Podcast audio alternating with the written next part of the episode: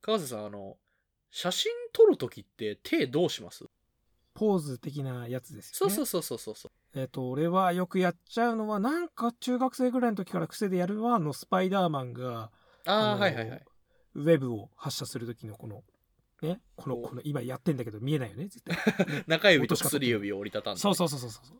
あれをやって、しかもなんかしないけど、あの、ライミ版の癖でシャザームって言いそうになる。うわー、めんどくせえ。うんいやーでもシャザームってやってるときは手の形違うんですよね。あ、そっか。そう。そうだそうだったそ !Go Web Go! とかやってる時のあれだ。いろいろ試行錯誤してる時のやつ。うそうそうそうそうそう。あ、でもね、一応シャザームって、あと、あの、スパイダーマン3でも言うんですよ。あ、そうかそうかそうかそだってどうでもいいや、これ。はい。う。で、はい。えーっと、まあ、要するにヒーローのポーズやりますよね。まあ、ヒーロー好きだからね。そう。俺はやっぱりね、写真撮るときは毎回こう、これですよ。こういうのを知ってるか。あの、今なんだっけ今、何をやってるでしょローマのなんか、遣唐使が、なんとか満足がどうのこうのみたいな、あれ、あれですよ。あれですよね。ターミネーター2ですよね。そうそうそうそう。それでもあるっていう。というわけで、オープニング行ってみましょう。でででででん。Remocon Radio. というわけで今回は、みんな大好き。まあ、毎回みんな大好きって言ってる気がするけど、あの、仮面ライダークーガの回です。クーガーで。そうそうそうそう。これまであの、オープニングあれなんですよね。あんな感じになりましたけど、なんか、歌おうかとか言ってたんですけどね、最初は。歌ったらジャスラックにやられる。まあ、イントロぐらいだったら口でやってるしいいだろうと。でまあまあね、そうそうそう。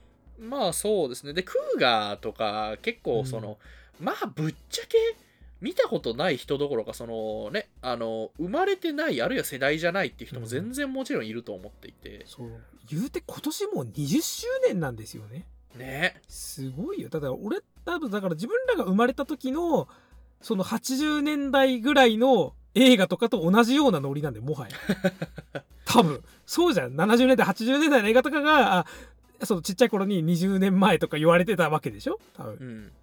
そう。あの、タイムラグできた。それ、そのレベルにクーガがすでに達してるんですよ。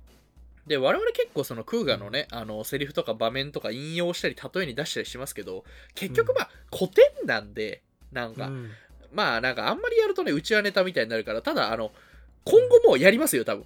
これはどうせ、そう、自然に出てくると思うんだけど、ただ、あの、うんなんか、こういうね、クーガ他、なんか古典的なあれのネタが出るときは、言った方じゃない方が解説を入れる感じにしていこうかなと。そうですね。まあ、後でツッコミみたいな形で説明しようって、そうこれそうん。でないとね、あんまりその、そのネタで盛り上がりすぎても嫌だから。俺がそういうの嫌だからね、なんかその、うんそういう、一生スト2の話してるおっさんいるじゃん。やめとこう。この話はやめよ で、まあ、あとそれですよ。あの、今年が結局、仮面ライダークーガが20周年っていうことで、今現在 YouTube で無料配信う。そうっすねま。すよね。これうんを出すのが結構俺ら、今回はちょっとギリギリで撮ってるんで、多分今、10話ぐらいだと思うんですけども。10話だと、あれか、フォームチェンジ編が終わるぐらいか。そうっすね。ちょうど出揃うぐらいじゃないですか。5 6 7 8 9 10で10が熾烈だ。OK、うん エピソード覚えてるよ。えっと、我々はあれなんですよ。あの、俺はつい最近、このまあ空画会を撮るっていうこともあって、ちょっと作業用に、作業用 BGM 的な感じで空画を全話流して見てて、ほで、あの、かがすさんはやっぱり、もう多分回数的にはめちゃくちゃ見てますよね。ううん、だから最後に見たのが多分もう1、2年ぐらい前なんだけど、うん。やっぱそのまあ子供の頃に見てもうエポックメイキングの一つなので、自分の中では。だ言うてだから「スター・ウォーズ」とかと結構同じぐらいなんですよクーガって。うん。偉さ的に俺なんか。だからもうなんか本当にダブル以上にまあダブル回もやりましたけどダブル以上に多分エピソード単位とかすげえ細かく覚えてるからもうこの特徴のために見返すとかいいかって思って あの いいや、なるほ第何話って言ったら多分まあなあのね両手の指使えば大体あああのエピソードねってわかる。あの全部わかるとは思います、はい。今回ね一応まあ我々はクーガがこれだけ好きだからこそうん。そのしょっちゅうリモコンラジオの中で急な引用したりするしなおかつ今 YouTube でもやってるし、ね、同じ YouTube で配信してる身としてぜひクーガを見てくれって。いやそれこそねいやクーガ見てる人ねの方が多いと思いますよ全然リモコンラジオ。でもまあクーガをねヒーローを応援するってのがヒーロー好きにとっての最大の喜びじゃないですか。まあ、応援したくなるヒーローってありますよねやっぱり。そうですよ。クーがトップクラスですよ。俺があのねキャプテンアメリカ MCU のキャプテンアメリカに、多分ハマった理由の一つも多分クーガがあると思うはいはいはいはいはいはい。確かに、綺ね、麗事が一番いいんだもんっていうヒーローじゃないキャプテンって。それを言えちゃう人ですからね。そうそうそう。だ実はだ五代祐介的なんだよ。うん。MCU キャップって割とそう。なんかやっぱりそのあれなんですよね。そのヒーローっていう存在自体がちょっとなんか欺瞞的というか、でそう。あキャプテンアメリカだってほらシビル・ウォーでそれを指摘されてはいるけれどなんかうん。だからといって諦めることなく正しくあろうとするヒーローというか。そうまあでも綺麗事が言う綺麗事を胸張って言う人がいなくなったらそれはそれで地獄だぜっていうことじゃないですか。うんうんだから誰かが、ね、誰かが立たねばならぬ時ってあのウルトラマンレオのね歌詞を引用したくなっちゃったっていうことどうしようもないけどね要するにもうヒーローっつうのはもう誰かの代わりに他の誰かが綺麗事を言えない代わりにうん。綺麗事を言ったりそのに基づく理想とかを実行する人。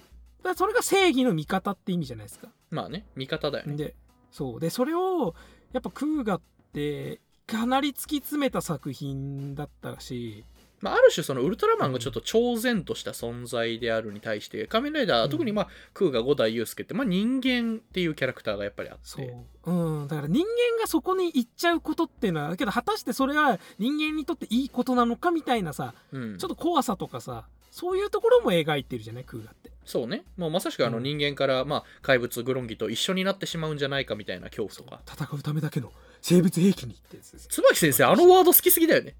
そう戦うためだけの生物兵器っていう、まあ、生物兵器でいいんじゃないかって思うけどね。そう。生物兵器は大体戦うためだけでしょって思うけど。てか生物兵器ってそういう意味じゃねえからと思うんだけど。確かに。そうだね。バイオハザード的な意味でねあれそうそうそうそう。うん、あのウイルスとかでね。そうそうそうそうあのであの生物兵器ってさなんかうん。フィクションにおける生物兵器ってさなんかあのうん。キシャーっていうさうん。なんかわる。なんとなくみんなが想像するあれでしょ。ガイバーのゾアノイドみたいな。あそうそうそうそう 生物兵器といえば、はい、あでそうあの今回あので遅れたけど今回この話あの、まあ、クーガを知らない人でもまあなんかなんとなくは好きだろう。あのなんかそんな感じの、ライト層でも大丈夫な感じの話にはしますが一応できたらクーガ見てくれたら嬉しいな。クーガを押し付ける回です今日は。いや押し付けちゃダメなんだけど。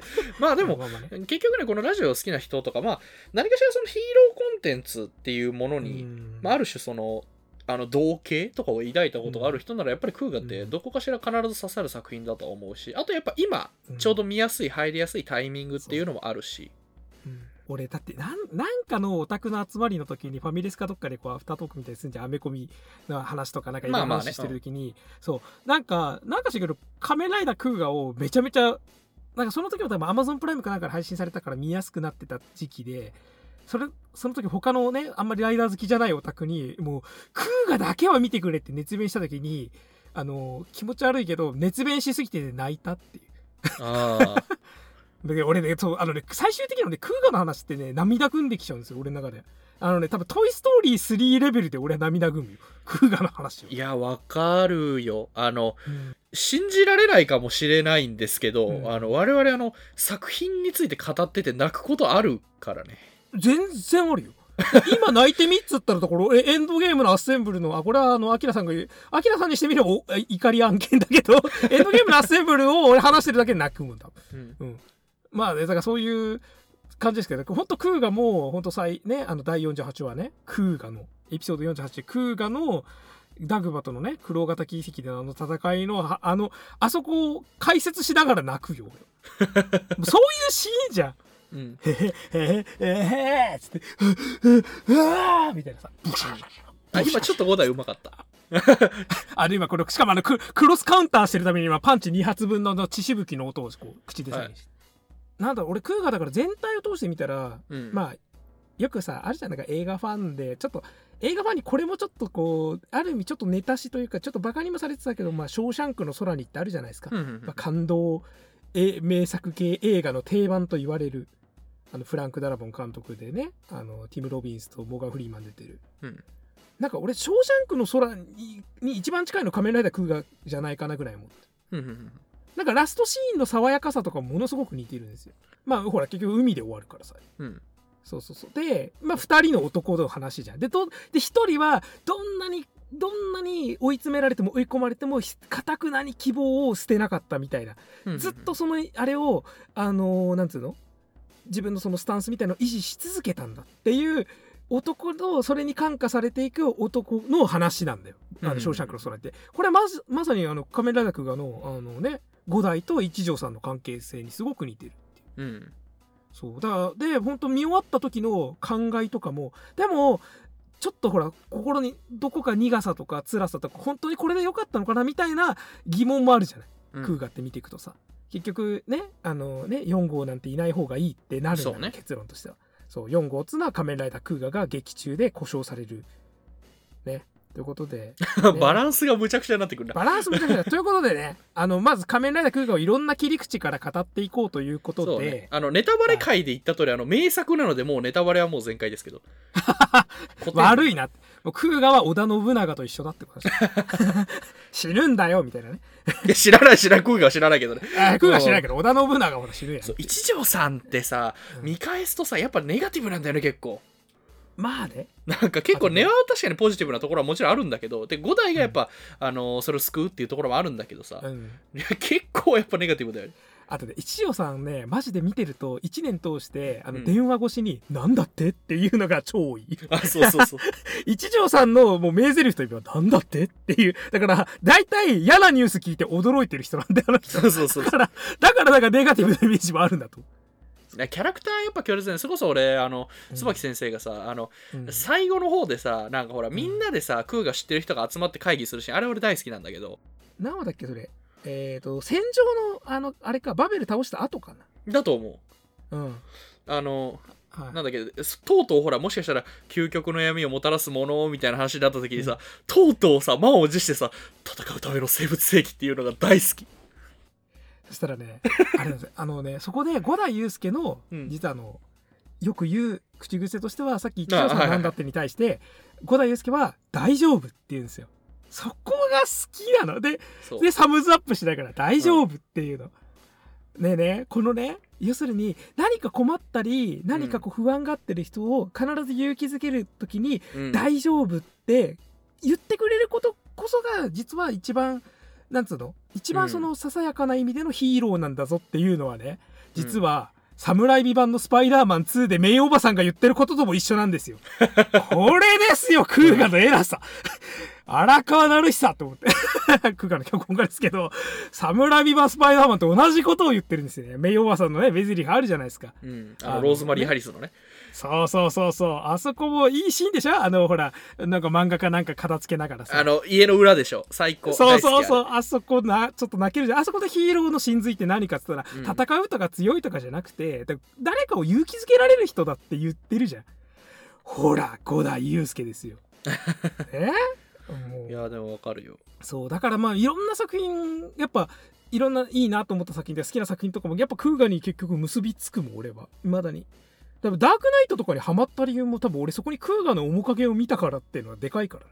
まあやっぱりそのうん。なんだろう人格を形成する上ににあたってさああいういいコンテンツに触れられてよかったなっていうのはすごく思っていて。そうですね。ん。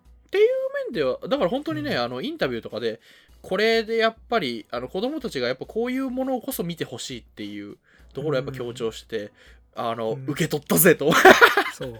てなるよね。でさうん、あのなんだっけどテレ朝が一時期こうランキング形式の番組すげえやってた時期やってたねいろいろ。あのアニソンランキングとかいまだにやってるけどうん。なんか何年か忘れちゃったけど多分2000年代中盤ぐらいかな、うん。あの2004年とか5年とかその辺だと思うけどあの小あの特撮ランキングってあったんですよ。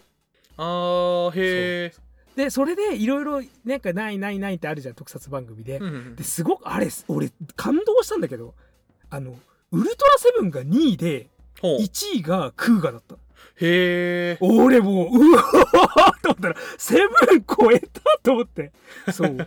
セブンだってせウルトラセブンももうあの神格化された作品特撮作品の多分初代ゴジラと並ぶような双璧じゃないウルトラセブンって。あと言っちゃ悪いけどバラエティ受けしそうなねそうそうそう。あの、うん。なんとみんながある意味褒めやすい作品でもあるんです、うん。ウルトラセブンって。でもでまあねあのでクーガってさまあ今でこそそのねさっき言ったようにもう20年前のクラシックって言ってたけど、うん。まあ2000年代中盤だったらさまだ現行始まってるシリーズのちょっと前の作品ぐらいだったのにそうね。まあ、まあ、だからこそあの、まあ、当時見てたファンも多かったからクーガの投票集まったのかもしれないんだけどうん。それでもちょっと仮面ライダークーガが1位って時になんかすっごく胸が熱くなったんですよね。もうウルトラセブンが好きだけど、最近あんまバラエティ見ないけどどうなんだろうな。なんかいまだにああいうランキング系ってやってんのかな？ランキングじゃないんだけどさ最近だってなんだっけ？俺さその番組自体見てないんだけどさ、うん。これよくないけどあのツイッターとかでたまにほら番組をのちょっとだけシーンとか、うん。そうキャップ画面で撮ったやつでさ流れてきたやつでさなんだっけ？あのーおもちゃをめっちゃ集めてるコレクターのおじさんがあーはいわかる。そう。であのおじさんじゃあ一番好きなヒーローなんなのっつったら仮面ライダークーガっつったんだよ。うん。俺も感動しちゃってちょっと。えおじさんの世代でって思ったの？そう。まあね。そう。やっぱねクーガなんだよ。でねいいんですよ。あのねい俺けたまにツイッターとかツイートも急にするときあるけどやっぱうんクーガだよ、クーガって言うんだけど、うん。これは劇中のおやすさんのセリフだから。うん。あの4号。飾り玉三郎のセリフですよ、そう。うん。あのいいよね。あのほらやっぱ4号っつってる時のさ苦い顔してそれ聞いてるのがいいよね。そう。ね。4号。そう。でそうだよ。あのねちょっとこの今かなり雑談でガーって進んでるけどまあちょっともうちょっと切り口を絞るならなんだけどまああのクーガの、うん。じゃあまずはまあ斬新というかすげえやっぱ印象強かったところうん。の一つとして、やっぱりリアリティリアリティね。と追求、うんうんうん。だ今散々4号4号っつってるのもさ結局まず今まで怪人とかそういうせせなんか異生物がいない世界に突如として古代から怪人古代文明の怪人が復活しました。はいはい。でそれに対応して迎撃するための仮面ライダークーガ戦士クーガも復活しました。うん。でも警察からしてみたらどっちも怪人だよねってなるからうん。未確認生命体って故障の中の大何号大何号で呼んでくカウントの中で仮面ライダークーガの最初に現れたグローイングフォームって白い形態は未確認生命体第2号、うん。でその後あの真のけ基本形態として現れたマイティフォームに対しては第4号って呼ばれてその後クーガをあの一般であのねその世界の中で公式発表とかするときは未確認生命体第4号と呼称するってさもうこのリアリティですよ。うん。もうゾクゾク来たよ僕がガキの頃見ててもほんと。嬉しかったもん。まあいやいいんですよ。あのその仮面ライダーって呼ばれるなんで仮面ライダーって呼ばれるのかロジックあこれはダブルの回の時に話したと思うけど。そうそこにちゃんとロジックがある作品は作品で嬉しいんだけど、うん。いやそもそもヒーローをヒーロー名で呼べるかっていうところから別の名前。うん。でも4号ってね結局1号2号 V3 に対しての4号みたいな意味合いもあるわけじゃん。うんうんうん。まあそんなこと言ったらライダーマンどうなんだとかそういう話もなるんだけど。まあね。でもまあその何号って呼ぶっていう昔の仮面ライダーの故障の法則にものっとりつつ、うん。なおかつ劇中のリアリティ的ないところにも即しているってさ、まずそこよね。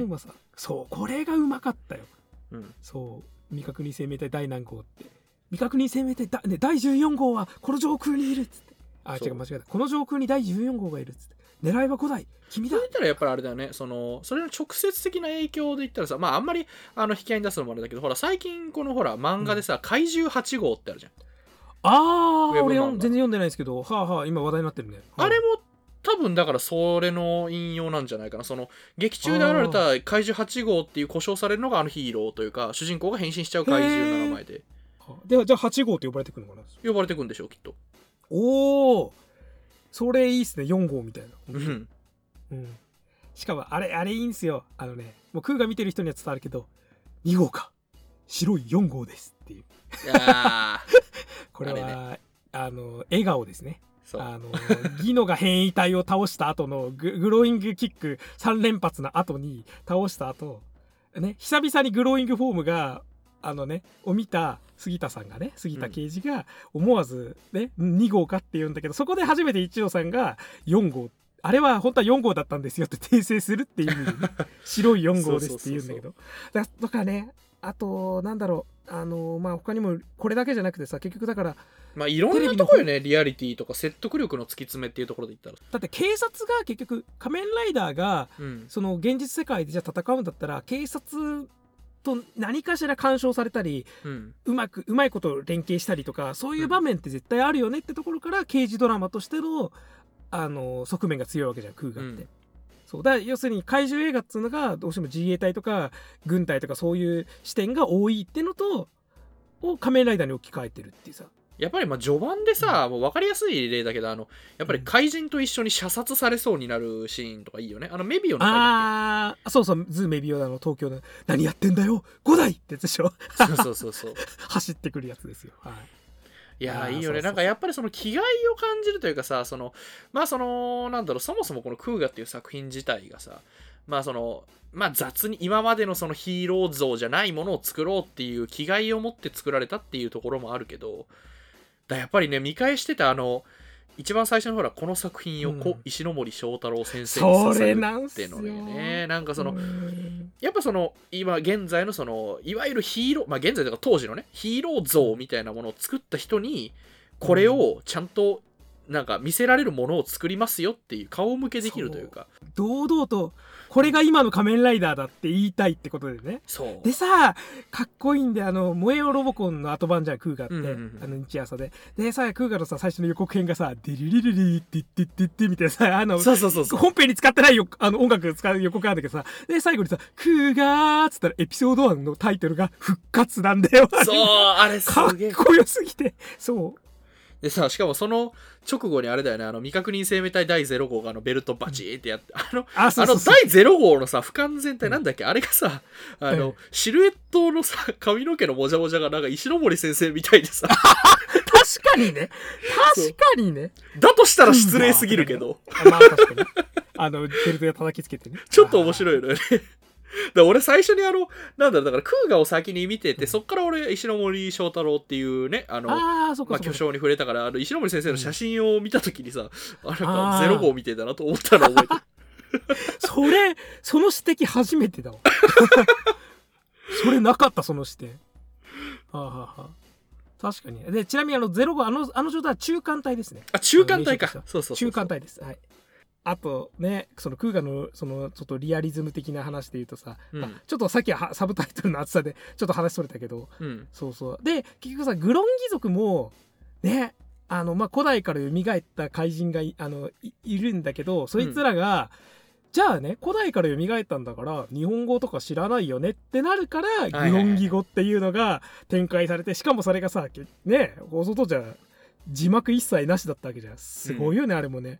だからいくら怪人が出てきて会話してるのを見ても普通に見てる人たちは分かんないんだよ何言ってんのか。でうん。もそのパートが延々と続くんだよね。あれも不思議だったよね。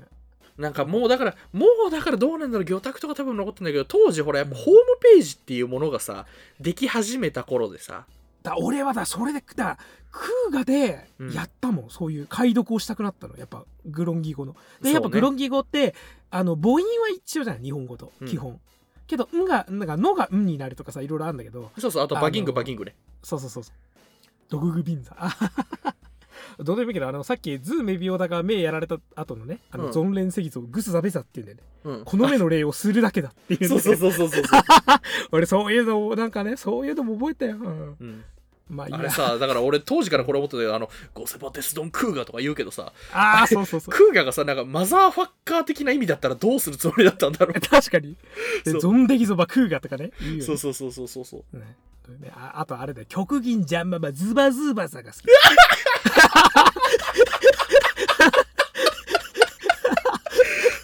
今ね、今、アキラさんのね、笑いのね、声のね、割れ方がね、おそらくリモコンラジオ史上は最高でした。こ急にあったじゃん、極銀で。あとで、あと、あれで、あの、ゴバナ、あのバナーバは、あの、極銀詐欺ザザだのね。脅威のライダーあ、そうそうそうそう、変なに2つるんだよね。そう。で、バナーは、そう、みんなあるんだよね。だって、ほら、なんだっけ、あの、ザバギンパシパシグラだっけ？あれが破壊のカリスマでしょ？そうそうそうそうあのガドルの、あれです。そう、あなんか面白いんだよな、クー面白かった。そう、あのね、おおだから、あの、それこそ、スター・ウォーズのさ、ハット語とかもなんとなくほら、口真似で覚えたりするけど、そうのノリでそうそのノリで、あの、グロンギ語も覚えたし、なんだろう友達の周りで流行ったもん少しグロンギ語で話すの。ね。なんか俺だからねやたらと覚えてんのあのあれあの当時なんだっけあの他のあれなんだけど仮面ライダーブレイドのさあの劇場版のミッシングエースでさあれもほらあの仮面ライダーグレイブがさあのいうん。あアンデッド語を話してギラファアンデッドかなんかと喋るシーンがあるんだよね。あの、はあはリダバリキルっていうのよ。そこでなんかすげえショッキングなシーンなんだけど。あれかっこよかったあなー人間だと思ってたやつが違う言葉を喋るだけであんなに違く見えるっていうそう。なんか石井さんそれってもしかしたら偏見とか差別とかの原因メカニズムでもあるかもしれないんだけどまあねなんかその違ったものに見えるっていうね。ちょっとあれを怖く見せたのは本当クーがすごいよね。うん。しかもさなんかさ大体さグロンギってさよくわかんないところで集会やってるからささっあきそのそうそうそうそう。リアリティって散々言ったのにさなんでグロンギ族はさなんなの？あのせ水族館とかで打ち合わせやってんだろうって思うんだけどうん。でもなんかあのすげえ基本的にリアリティのあるシーンで積み上げられてる空間の中で全くアンリアルな存在としてのグロンギがいるんだよね、そこうんで。だからね。アジトとかもよくわかんない。そう。変な照明でさギラギラしてたり毎回するわけじゃん。なんかだからあれよかった。ほらあのそこにさなんかあのガス手榴弾かなんか放り込んでさあで押収したものそうそうそう帝号の時。あのもう見てない人わけわかんないこと言い過ぎだ俺と。いいよ別にもう。あの帝号はあの警察犬ですね。はい。そう、帝号のところでさ、あの、あの回でさ、ほら、なんか、いろいろそもそも押収したけど、あれは別にただ趣味で、あの、うん。マジのなんか古代っぽいものは、このバグンダダだけでしたみたいなさ。あれ、バグンダダじゃねえんだ、なんだっけあれ？あとかあの腕輪ねつけるやつでしょ？なんだっけそうそうそうそう。バグンダダはあのラあのドルドグが持ってるそうだねあの黒板かバグンダダが破壊されたっていうそうそうそうそう。ダメだそっち出てくるあとあとねあれなんですよあとそのグロンギ語グロンギ族がグロンギ語を喋るっていう風に描いてきたからこそうん。逆にあいつらが日本語を喋ってきた時の怖さああ、そうそうそうそうそうそう。わだからあの最初に喋るのがあれだガあいつガルメなんですよガルメがはいはい当時ズガルメレがうん。あのねなんかちょっと高いところからね。そうルールはルールだって言うんであのゴーマに向かってそうそうそう。ゴーマはあのねゲゲルをする権利を剥奪されてんだよねでバンってやられてて「武装機ログゴラゲンガンパってグスジョジサパギ」って言われるんだけどあって俺スッと言えたけどお前はもうこのゲームに参加するきょ、ね、権利はないみたいなさそういう意味なんだけどうんそしたらでまたゴーマが突っかかんだよあのバルバに向かってあ、そうそそうそうそう。うそしたらガルバが割って入って「ルールはルールだ」っていうのあそこが怖えんだそうね。俺多分グロンギモノマネネタだけでで1時間ぐらいできるから多分俺。ガルメはあれだよね、その後ほら、警官隊とさ、初めてファーストコンタクトというか、喋って、これがゲームですっていうことを示して。そうそうそうそう。だからただのゲームだ。獲物を追い狩りをする。それ以上それ以外に意味はないっていう。喋り方も結構似てんだよそう。俺だってあれだだから俺ギャリ時の真似うまいよ。な。ああ、バこれはこれで変だっていう あーあれ好き。あのねいやねそうそうそうあのバックしますの人ですねそう、あの、トラックに乗って、こんなんに乗ってどうなのみたいなこと言われた時だよね。そう、うん、だから怪人もいっぱいいろんなね殺し方とかまあひどいんだけどうん。面白いんだよ見ててやっぱバリエーションあるからね。そうどんな能力でどんなゲゲルをするのかが面白かったじゃん、うんそれだけでしかもあのねまあ向こうも向こうで分かってってんだけどだんだんだんだんそう図目5と集団がね、あのカースト制みたいになってて集団が上がるたびに強くなるんだけど強く強い怪人ほど自分にもむ厳しいルールを課すからうん。でそのルールがよりルール性が高くなっていくからこそ警察は捜査する時に糸口をつかみやすくなって、ね。より接戦になっていくとかさうまいんだよねドラマの作り方にもうまく入ってて。うまかったね。う。ん、でほんとグロンギってその特撮系のそういうヴィランっていうか悪役造形の中では結構トップクラスによくできてると思う。あのガメラ2のレギオンとかと。そうなの、刑事ドラマを絡めるっていう点でもさ、そのほら、ルールがだんだん明らかになっていくっていう、操作が進展していくっていうのをつなげられるし。そうそう。でこっちはしかもまあね結局あいつらはゲームでしかやってないっていうのもさこちらはそういうね遊びではないわけじゃんあくまで、うん。っていうそれの対象コントラストにもなってるし。そうね。そう。いやーそう。だから、まあ、ちょっとリアリティの話からどんどんただのグロンギの話になってるけどさ。まあ。いや、そうだから、ぶっちゃけね、無限に続いちゃうからね。あとねあれなんですよ、あのじゃあクーが古代から蘇りましたよ。でもうん。古代にバイクはないじゃんって仮面ライダーどうするのってなった時に TRCS2000 ですよ。トライチェイサーね。そういいよね。俺さあのやっぱりさそのそもそも「仮面ライダー」っていう番組というか、うん。そのまあ、ヒーロー番組全般に言われるけどよくさほらあのおもちゃの CM じゃんって言われんのよね。うんまあよねく。言われますね。でって言うんだけどヒーローははい。ただいやだからいいのよ。あの最高のおもちゃの CM なんですよやっぱり、うん。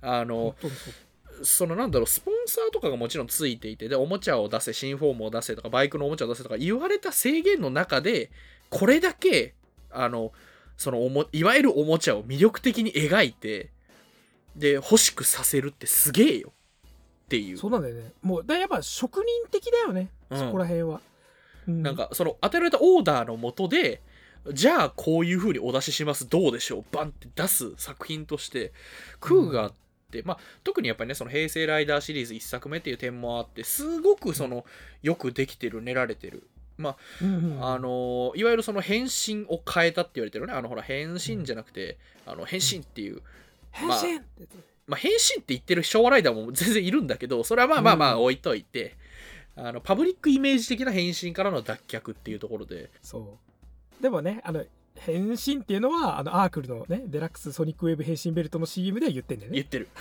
あの君はもう手に入れたか光るそ回る。ソニックウェーブがうなるってやつで、ね、変身って言ってね。そうそうそうそう。あれも好き、あれも好き。ヒロイックでね。でうん。その変身ベルトのあの変身ポーズがいわゆる自然にボタンを押す動きになってることはもはや言わずもがな。そう。だからさうん。あのううまいなっていうのがよくグローイングフォーム自体はうん。その戦う過程の中で意思を持てば変身できちゃうって設定だったじゃん。はいはいはいはいでもこれじゃ不十分だった不完全だったんだって思って脳裏の焼き付いたビジョンをもとにうん。だから見ててください。俺の変身ってドラマが最高に高鳴った。要は中途半端はしませんっつって五代祐介が民間人だけど警察と一緒に俺は仮面ライダーとして戦士として戦うぞって決意を新たにして現れた時に初めて変身ポーズが出るじゃん。うん。でしかもそこですごいじっくりさもう明らかにこうなんつうの？ベルトのこのここのギミックに合わせた変身ポーズをするじゃん。うん。であれでさいやドラマ的にも盛り上がるしなおかつあんなかっこいい変身師見せられたらベルト欲しくなるに決まってんじゃんってさ。そうね。そう。だからしやっぱ CM であることとその作品的なクオリティのその追求みたいなのって全然両立どころかあなんて相乗効果を生み出してたんだよ。クーガは本当に、アークルってさ、うん。ちょっとでも複雑じゃない？あのアークル欲しい？まあだだから俺その話する。あの俺がコンプリートセレクションモディフィケーションのアークルを買いましたよ3万いくらで。うん。買ってつけんじゃん。うん。でフードンっつってすげえ変身そっくりの音がするのようん。超かっこいいと思って。ね？要は20年来の願いがかなうと思って変身ポーズ取るじゃん。うん。でも俺はクウガになれなかったんだよ。っていう。あのねなそれはただ単に当たり前じゃんって思うじゃん皆さんね、うんさっき言ったようにクウガは僕らの人格形成にも及ぼしたんですよ、要するに五代祐介みたいな頼れるやつになりたかったなみたいなの込めてんのクーガっていうの、うん。それも込みで仮面ライダークーガなの。で今の俺は2000の技を持ってますかみたいな。ことなんですよ。2000番目の技として変身できますかって。そう。お前は人にすぐね落ち込んでる人に「大丈夫」って声をかけてるのか。お前は成田空港で子供を助けたかとかさ なんかねそういうのを思い返して俺全然ヒーローじゃねえじゃんって思ってあのベルトを外してそっとうちのあの押し入れの深くしまったあのいやいやせめて飾ってくれよ。あのいやもうなんつうのそれがもう俺はまだ俺が本当にヒーローになった時にあのベルトつけるんだって思った。まあね。まあまあそれぐらいやっぱりだからアークルっていうものだけだとやっぱなんつうんだろうやっぱ仮面ライダーのだクーガのなんつうのやっぱほんの一部でしかないよね確かにね、あれそうあれでは変身はできないんだよやっぱクーガには、うん、だからそうだよね。あのアークルだって五代祐介はさアークルがあったから仮面ライダークーガになったんですか？じゃないじゃん。そうなんですよそう。だから、あうん。おもちゃを手に入れたぐらいで俺はまだまだだなって鍛えなきゃって思うよ。そう。でもある意味それって教育番組的にありなのかもしれないし、うん。思えば後の仮面ライダー響のねうん。発想にもつながっていくかもしれんが。それだからアークルにふさわしい男になりたいというのはあるよ、それなんですよ、うん。そう。あのアークルだけじゃダメなんですよ。でもやっぱそのベルトの使い方としてあのーエピソードエピソード2変身はかっこよすぎたし、なんたってさっきね第1話復活は仮面ライダーブラック RX 以降テレビシリーズの途絶えていた仮面ライダーシリーズが11年ぶりの復活をするじゃん。うん。で復活なのにそれに対して第2話でやっと変身変身ポーズをとって変身するから変身になるっていうさ。これですよ。でそれは変身仮面ライダーが変身して戦うってこと自体がすでにもう仮面ライダーというものの制約じゃない。確かにね。変身ヒーローなんだから。でもそれを最大限にドラマとして一番い美味しいところにしたよね。うん。決意だってこれはって。選手としてのっていう。だからおもちゃも欲しくなるしドラマとしても深くなるっていうのはやっぱほんと空がうまいんですよね。でさそのアークルだけじゃなくてさっき言ったその警察から提供されたトライチェイサうんーもバイクアクションもね素晴らしいし。なんかいろいろ出てたね。なんか、あの、ちょっとあ、まあ、これはまた話すか。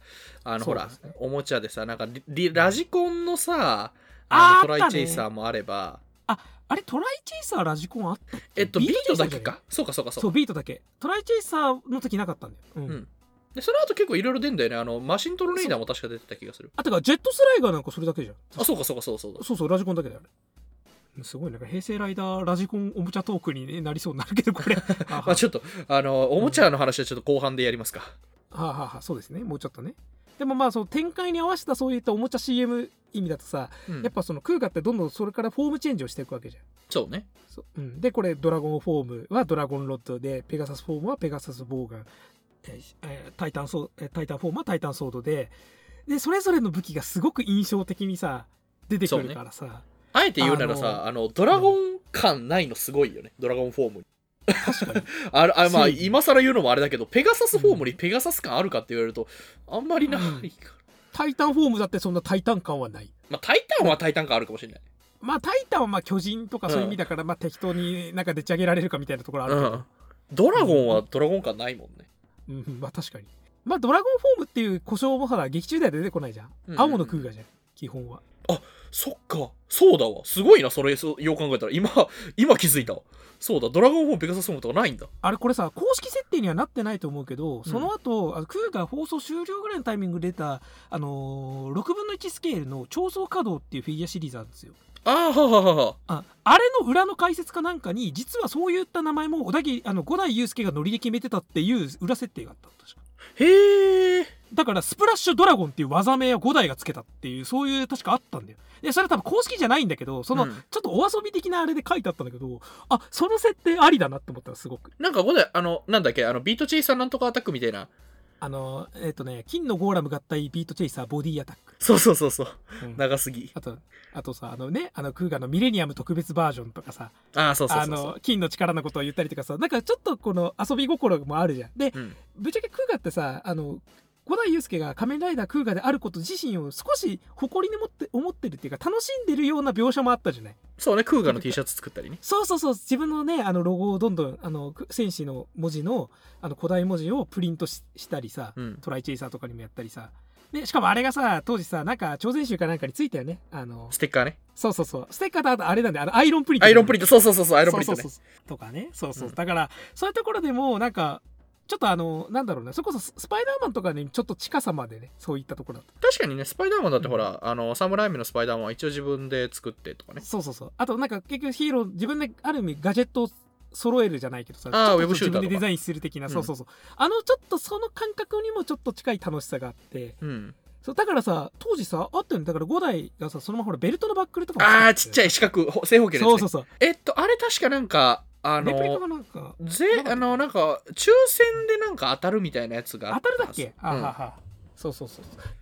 だああいうのもすごいなんか見てて楽しかったんだよね。だから、単純にそのクーガは一応その選手として戦わなきゃいけないってでそして五代祐介は実はね人々の笑顔が好きな無邪気な青年でうん。でなおかつ暴力は本当は嫌いだっていう。うん。でも俺がやらねば誰がやるみたいなね。キャシャンがやらねば誰がやる状態だから俺が背負いますよってやってるけどうん。っていうさ悲壮な設定なわけでもともとは。そうね。うんでもそれがじゃあ1年間ずっと悲壮なのかっつったらいやでも5代は5代でクーガであること楽しんでもいるよっていうさそのバランスにしてくれたからやっぱ辛くもならなかったしだからクーガってテーマ的には結構ハードなんだけどじゃあ見てて辛くなるかって話でもないんだよね。結構見てて楽しいじゃん。まあねあのなんかノリが良かったりとかさあのしょうもないあの平成ライダーのしょうもないギャグとまた違うギャグセンスのしょうもないギャグがあるじゃん うんままあなんかね、野沢菜といえばって、野沢菜ち思い出すな、つって。野沢菜ちって誰って緑にね、おやさんが聞かれたら、あの、え、あれだよって、声優だよ。アランドロンの声やってた人。アランドロンって誰？って言われたら、つって、あの、後ずさってくる。おやさん、あのギャグの意味、俺だって分かんなかったよ、当時は。調べたよ。アランドロンは俺、クーガで知ったよ。俺アランドロンはね、あの手塚治虫の漫画にやたら言われるのよアランドロンのあイケメンの例えとしてやたらとアランドロンが出るから、それで覚えたそうそうだから、あのね、ちょっと前のディカプリオとかブラピみたいなノリなんだろうね、きっと。ああ確かになんかそのおやすさんのよくわからない昭和絡みネタとかさすげえ多いじゃん、うん、あれは思えば平成ライダーのよくわからないなんだこの話と関係のないしょうもないギャグパートの始祖でもあるんだけど、確かにね、うん。じゃあそろこれがどんどそろんひどく。なってる切りますか一回。切りますか？ここで。そうですね。えーというわけで、あの、仮面ライダークーが大体もう、毎回これね、あの長いって声もあるんですけど、40分くらい語ったかな。あのね本当はあ事前打ち合わせだともっと切り口切り口でコラム実立ててそ紹介しようかなと思ったのにほぼクーガに関する雑談で終わったっていう。結構俺愕然としてるよあ。まあ、そんなもんですよ。というわけで、あの、次回、まあ、あの、一応ね、クーガといえば2部構成ということで、本当ですよ。空が庭完結というねあれも始めた始祖でありますかそう。というわけで、まあ、次回、あの次回はなんか、だからもうちょっとね、エピソードとかキャラとか、グロンギとか、そういう、俺の好きなこれみたいな感じに、だから、より雑談っぽくなる。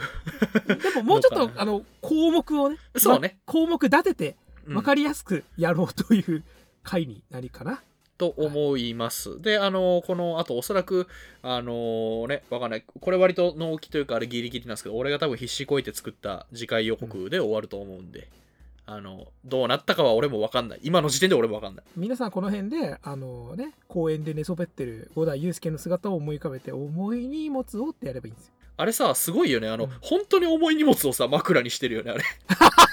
確かにねそう。あと、あの、あれでさ、一条さんがめちゃくちゃ必死こいて、あの走っていくの好きなんだけど。なんかねてかあれさ撮影風景シュールだろうねいやー、そうね。みんなぐるっと回ってんだよね、あれ。そう楽しいんだあれということで次回予告ですはい。じゃあまあ、とりあえず一旦はありがとうございました。ありがとうございましたひーだーん。これあの、僕の手書きですね。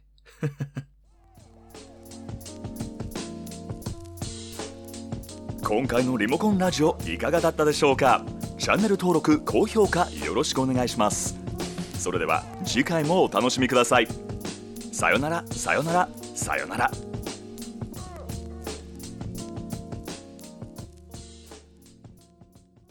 登録者がね、1テレビ万人ぐらい超全集なんですよ。ディズニーランドという単語が今出せるドラマそうそうないしそうは大好きなんだけど、なんかデラックスライジング。グビートゴーラムですよ。でーん。リモコン